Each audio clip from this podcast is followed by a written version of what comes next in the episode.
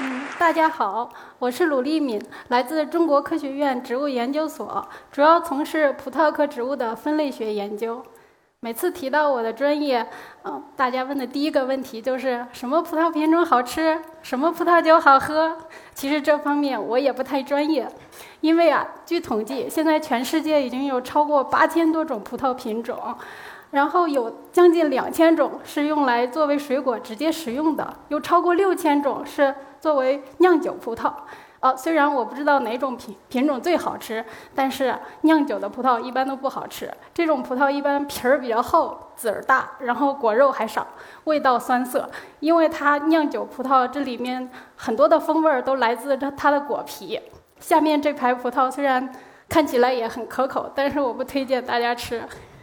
虽然呢，我们葡萄品种众多。但是，其实绝大多数都可以归入一个物种，就是我们原产欧洲、中亚的葡萄 Vitis vinifera。我呢，主要是研究葡萄科的野生物种。我们葡萄科是一个大家族，包括一千个成员。这个葡萄科下面又分成十六个属，就像是十六个小家庭。然后，嗯，我们葡萄呢，就是这个葡萄属这个小家庭。七十五个成员里面的一个成员，然后它是咱们葡萄科大家族的一千个成员里的千分之一。我今天要跟大家介绍的故事呢，就是咱们葡萄科大家族的故事。那么葡萄科是怎样一群植物呢？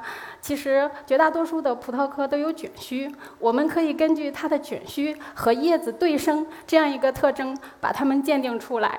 然后，葡萄科它大多数植物都生长在热带和亚热带。从这张地图上呢，红色部分就是葡萄科的分布范围。我的工作呢，首先就是要把这些野生的葡萄从世界各地给采集回来，对它们进行研究。所以呢，这些红色的地区很多很多地区都有我们的足迹。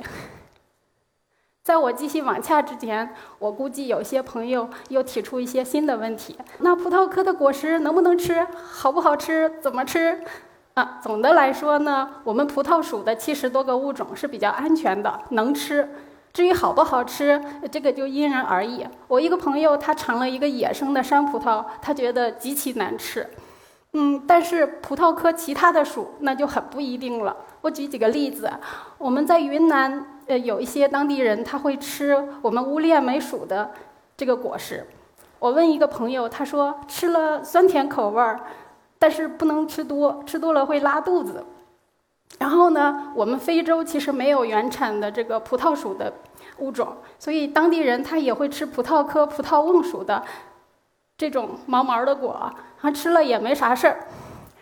嗯，然后我们看到这个小粉色的小果，估计大家都感觉很好，都流口水。其实我当时第一眼看到，我也特别馋，我想我要剥一个尝一尝。结果我才剥了一半，我的手就肿了。后来我回来跟我们导师提起这件事情，他说：“哈，印象太深刻了，因为当时他也没忍住尝了一口，然后他的舌头大半天都没转过弯来。”其实我们在野外能拍到葡萄科各种漂亮的果实。但是我们一般都不吃，其实也不是因为怕死，主要是因为吃多了拉肚子，找不到厕所。最重要的，如果一旦吃死了，那就会打乱我们的采集计划。我们看到这种果实，其实好多我们人类吃了极其难吃，但是对于鸟类来说，那是美味佳肴。因为鸟类它有一个特点，它的视力特别好，但是它的味觉特别差。所以说，我们葡萄科这种鲜艳漂亮的果实，就是专门为鸟类这种视觉犀利、味觉迟钝的这这种动物量身制定的，这样就能把它们从远远的就吸引过来，帮它们传播种子。嗯，那其实还有一些我们经常见到的物种，可能我们却不知道它是葡萄科的。爬山虎就是这样一个例子。其实，在路边、在公园、在荒山上，随处可见它们。这种植物，它在秋天叶子会变红，远远看去非常漂亮，也是著名的红叶植物，所以还有一个名字叫地锦。如果你仔细观察它呢，就能发现它的卷须顶端生有吸盘。大家可不要小看这种吸盘。根据科学研究，每一个吸盘它的附着力可以达到十牛顿，相当于两瓶五百毫升矿泉水的重量。也正是因为得益于这样强大的吸盘，我们一株拇指粗细的爬山虎就可以爬满几百平米的墙面。那么，爬山虎它在冬季也是鸟儿的它重要的这个食物来源。我们经常能拍到各种鸟儿争争抢着爬山虎的果实。这个花儿是大花草科的大王花，它是拥有世界上最大的花，直径最大的可以超过一米多。曾经一度被误传为是食人花，虽然这个不是葡萄科的，但是呢，它的生存却离不开我们葡萄科亚爬藤属植物。这是一群非常长相普通的植物，但是呢，咱们这个大花草科就严格的寄生在这个这个属的植物上面。我们大花草它就长一朵花，没有根茎叶，然后它也不进行光合作用，吃吃喝拉撒全部依赖我们。亚爬藤属植物，所以我说它们两个之间的关系就像歌里唱的，一个貌美如花，一个赚钱养家。嗯，其实大花草科大概有四十多种植物，咱们国家只有一个叫寄生花儿，它是寄生在一种叫扁担藤的，呃，还有还有其他的一些物种的根上。我们都曾经以为它消失了，但前几年又在云南被重新发现了。我们最近呢，也有科学家用全基因组测序的方法，他们发现这个寄生花呀，确实很懒，它丢掉了有将近一半的基因。这些基因是用来干嘛的呢？主要控制光合作用，然后还有根叶的发育。而且这个花儿还从它的寄主那里借来了好多基因，来行使这个防御和应激过程。但是这么漂亮的小仙女儿，她是怎么就看上了我们其貌不扬的这些亚爬藤呢？我们亚爬藤难道仅仅因为它长得好看就就心甘情愿地养着它们？其实它们之间的共生机制我们还不太清楚，还有待科学家进一步研究。我讲到这儿呢，大家可能对葡萄科有个印象，呃，藤本植物可以爬得很高。好，那接下来我们这位可能就要颠覆大家的这个印象。其实我们知道，全世界的这个石灰岩山地，它也会下雨。但是它的存水能力特别差，在非洲这样的石灰岩山地，各种各样的这些植物啊，它就进化出了这样一个抗旱能力。我们葡萄科也不例外。这是在马达加斯加，我第一次看到这样的植物，它下面有水瓮一样的这么一个树干，然后上面还伸出像八爪鱼一样的触须，我当时惊呆了，以为这是什么外星物种。后来是我们向导告诉我，这是葡萄科葡萄瓮属的。好，我当时就激动地去找它的叶子。当时是旱季，叶子很少，但是还是找到一个小枝条，上面我们发现它的卷须和叶子是对生的。然后呢，又看到亚菱形的花儿，哦，确实是葡萄科葡萄瓮属的。然后我们这个向导也因为他优异的表现，被我们忽悠来植物所读博士。其实葡萄瓮属的好多物种，它除了能生成这么水瓮一样的，呃茎，它还是它还它的叶片也会肉质化，所以也是我们多肉爱好者很喜爱的一些多肉植物。然后当地人其实也特别喜欢，他们把它们从野外挖回来，种到他们房前屋后。一方面呢是装饰他们庭院，也说不定哪天就把它们给卖了。就因为这样的滥采滥挖，我们葡萄瓮属的好多物种，我们在野外都很难看到它的野生植株了。哦，我讲到这里，大家可能觉得啊，你的你的工作真好玩，可以到处旅游，然后见识很多新鲜玩意儿。啊，其实我们的工作挺挺艰苦的。嗯，大家可能看到这些感觉有点恶心，其实这些是我们日常要打交道的一些小动物。对于蛇和蚂蟥，其实我们是又爱又怕，因为这两种东西出现啊，其实经常这个生境是比较原始的，我们经常能采到一些很好的、很好的东西。为了防蛇和蚂蟥呢，我曾经也打过绑腿，我们还定制过用那种大布做的蚂蟥袜，但其实，在蚂蟥多的地方，这些也不太管用，因为蚂蟥多的时候，它们那个路上叶片上全部都是一些。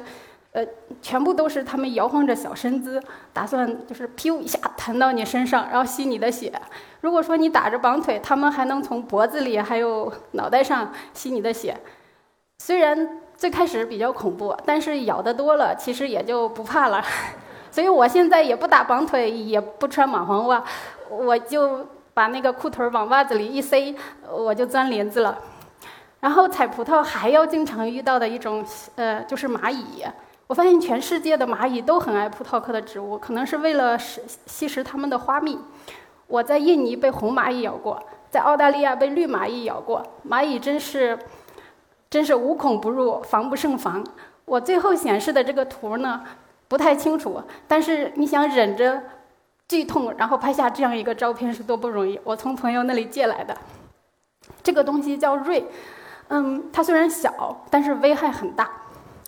我有一年在在南美洲出差，我当时脚受伤了，没法穿袜子，然后脚面就暴露在外面，然后感觉特别的剧疼。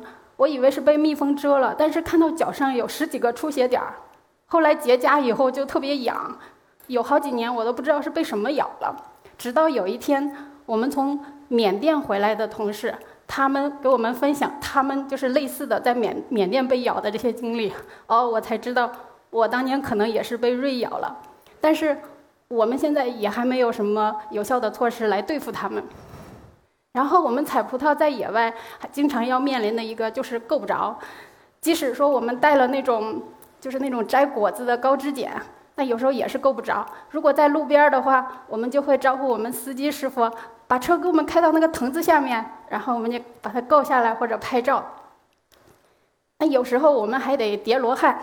大家看我们图中的这个，他是我一个师弟，这么多年每次叠罗汉都在下面给我们当基座，我是我也特别感谢他。然后我们在国内采集通常是能带高支点的，但是出国。就是托运特别不方便，我们带过几次都被扣了，所以后面我们就不带了。那不带高支点怎么采葡萄呢？我们就会就地取材，开动脑筋。有时候找一些树枝、石头，我们都用过，然后用绳子绑上石头往上投，甚至有时候爬树，这些方法都用过。啊，现在有些朋友可能会疑问：你们是不是傻？为什么要吊死在一棵藤上面？这个够不着，去找够得着的呀。其实它们是好多是不同的物种。如果这个不采，你可能到下一个点就采不到了。啊，我们看到这种是石灰岩山地，看起来特别美妙，但是暗藏杀机。这种上面对你的鞋要求特别高，如果穿普通的鞋，可能你的很快你的鞋底儿就穿了。然后如果在上面摔倒的话，也特别危险。我曾经就有一次，我的整条腿都掉到了一个暗洞里。然后我摔得淤青一个月才消，我们大概是旅店里面最不受欢迎、最不欢迎的客人了。有一年圣诞前夕，我们到了一个很干净整洁的一个小店，我们一进来就把我们的行李箱子、标本夹、标本全部摆满了人家的客厅，把人家圣诞树都挤到一个角落里面去了。然后我们进去之前呢，其实会好好收拾一番，比如说理理发型啊，把身上的土拍一拍，鞋上的泥儿跺一跺。但进来还是会带进来好多泥儿，甚至一些不友好的小动物。我们在进来的过程中，当地有个小娃儿，他就瞪大了眼睛，全程看着我们，弄得我们怪不好意思的。其实我们如果有幸能找到一个住的地方，我们吃完饭很快就得开始开始压标本了。你白天采的越开心，采的越多，晚上就睡得越晚。你得压标本。我们压标本是怎么压呢？就是采回来的植物，有一个人负责整理它，把它压好；有一个人鉴定好了大概是什么什么物种，然后记录；还有一个人要把叶片取下来做分子材料，用硅胶干燥。干燥。最开始啊，我们有说有笑的，特别开心。但是，一过十二点，就开始有人打盹儿了。有时候。喊着喊着，那那边就没有回音了。有的拿着笔就睡着了。我有一次很尬的经历，就是我当学生那会儿，跟我们标本馆的老师一起去去出出野外。有一天采了特别多葡萄，本来晚上我应该是压标本的主力，但是到一点多我实在顶不住了，我就自己兀自回去睡觉了，心里想着我就睡五分钟我就回来了。结果一觉睡到第二天早上，第二天我就捂着脸下来吃饭，然后我们老师还是逮着我训了一顿。好家伙，让我们三位老同志压到三点多。那压完标本是不是就能睡觉了呢？还不行，标本压好了，我们还得把它烘干，用瓦楞纸把它给夹起来。我们通常会带着烘机，就像图中的这样一个烘机，然后把把标本蒙起来。有时候也会把野外的湿袜子啊、衣服给一起烘一下。但是有的地方特别艰苦，没有电，那就惨了。比如说这次是我们标本馆的老师最艰苦的一次，没有之一。他们二十天没有电，每天还被锐咬。晚上回来以后，借着火光先把标本压好，然后再一份一份的把标本用火烤干。然后火一烤，手上那个锐咬的那个就开始痒，所以他们都是一边抓一边烤，然后一直到深夜。那么我们历尽千辛万苦把这些标本样品采回来做什么呢？啊，其实我们远远不是只是把它们放在标本馆给大家展览那么简单。我们要用呃电子显微镜、显微镜观察它们的一些形态变异，然后还要对这些分子材料进行 DNA 测序，然后通过比对它们的 DNA 序列，解决它们之间的亲缘关系。比如说我刚才跟大家说的这些鼠，它们下面有很多物种，所以。一般来讲，它们在分子的结果都要放聚在一起。如果有一些跑出去了，形态又特别独特，那通常我们就会分出一些新类群。就就近几年，我们葡萄科已经分出四个新属了。然后我们解决好它的亲缘关系以后，要做什么呢？我们会用化石的信息，还有它们当前的分布信息，来解来重建它们的演化和迁徙历史。比如说，一个类群，它是始心是在东亚起源，然后什么时间到了印度，什么时间通过什么样的方式又到了澳大利亚，类似的这种。如果运气好呢，还能发现一些新类群。这个二零一四年，我们跟德宏州林草局的一些老师合作科考，当时随手抓了一把藤子，我当时以为是哑巴藤属的，但是回来我们一做实验，分子结果支持它跟葡萄瓮属的聚在一起。那葡萄瓮属的大多数都分分布在非洲，我们中国从来没有记录，我们当时都好激动，这是一个大发现。但是我们即使知道这个发现，我们还不能轻易发表结果，我们需要有。很扎实的形态，还有它分布数据，更多的信息来支持。所以我们当时林业局的老师，他们定期去巡山，就跟我们通报打电话：“小陆老师，葡萄瓮开花了。”然后我们就飞过去开拍照，然后取样。这样飞了五次以后呢，我们终于集全了它的花果信息，还发现四个自然的居群。二零一七年，我们把这个结果发表出来，特别感谢我们林草局的那些老师的帮助。如果没有他们，我们可能需要更久的时间。我讲到这儿，我估计下面的有些朋友就该说了：“你们这些工作太基础了，有什么应用价值吗？”我们是可以有的。我举两个简单的例子：康科德葡萄是美国一种重要的酿酒品种，其实是一百五十多年前一个庄主用欧洲那个经济葡萄跟美国的一些当地葡萄杂交育种过来的。但是因为时间久远呢，它这个父母本的信息就已经无从考证了。所以他就找到我们的导师，那我们导师有所有这些葡萄属的物种的信息，他就用分子溯源的方法找到了他的父母本，然后还还原了当时的这个杂交过程。然后做这个有什么用呢？他的公司就可以根据他的父母本的优优缺点，然后对这个品种进行进一步的改良。另一个例子呢，就发生在我身边。在说这个之前呢，其实我要说一下，就是咱们国家的葡萄产业这几年真是突飞猛进。咱们国家现在种植葡萄的面积全世界第一，但是主要是以鲜食为主。葡萄酒咱们还需要像一些葡萄酒大国，每年花好多钱进口。我们是四大葡萄酒进进口国之一，为什么呢？除了一些历史文化的因素，还有就是咱们国家的气候其实不太适合种种葡萄，因为南方雨水多，然后葡萄容易生病；到北方又太冷，他们过不了冬，所以我们种葡萄很艰苦。怎么办呢？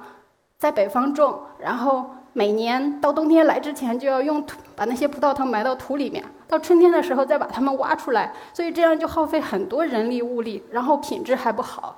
我们植物所有一个专门研究葡萄品种的团队，他们是利用优质的玫瑰香和抗冻能力特别强的山葡萄杂交，然后培育出来的特别抗冻的新新品种。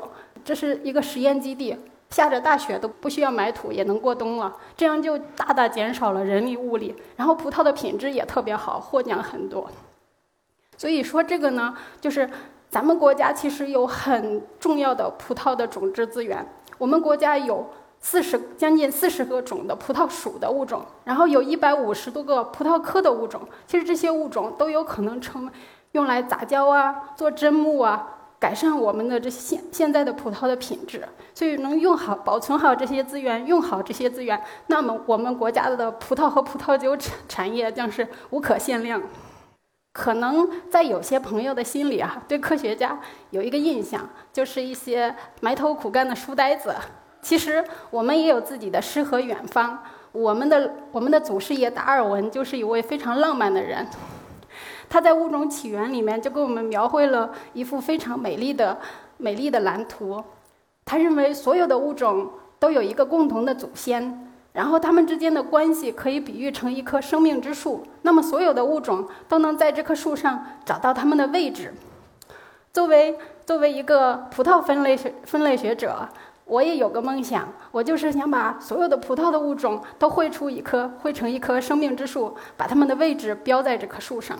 这就像玩一个拼图游戏，我们整个葡萄团队用了大概二十多年的时间，也就把这个树干还有五百多个物种。给拼出来了，那剩下的一半物种在哪里？它们之间，它们在树上是什么位置？它们是怎么演化、怎么迁徙的？我想这些是我以后要努力解决的问题。嗯，最后感谢我的两位导师，感谢我们葡萄的研究团队，然后还感谢很多朋友的帮助，谢谢大家。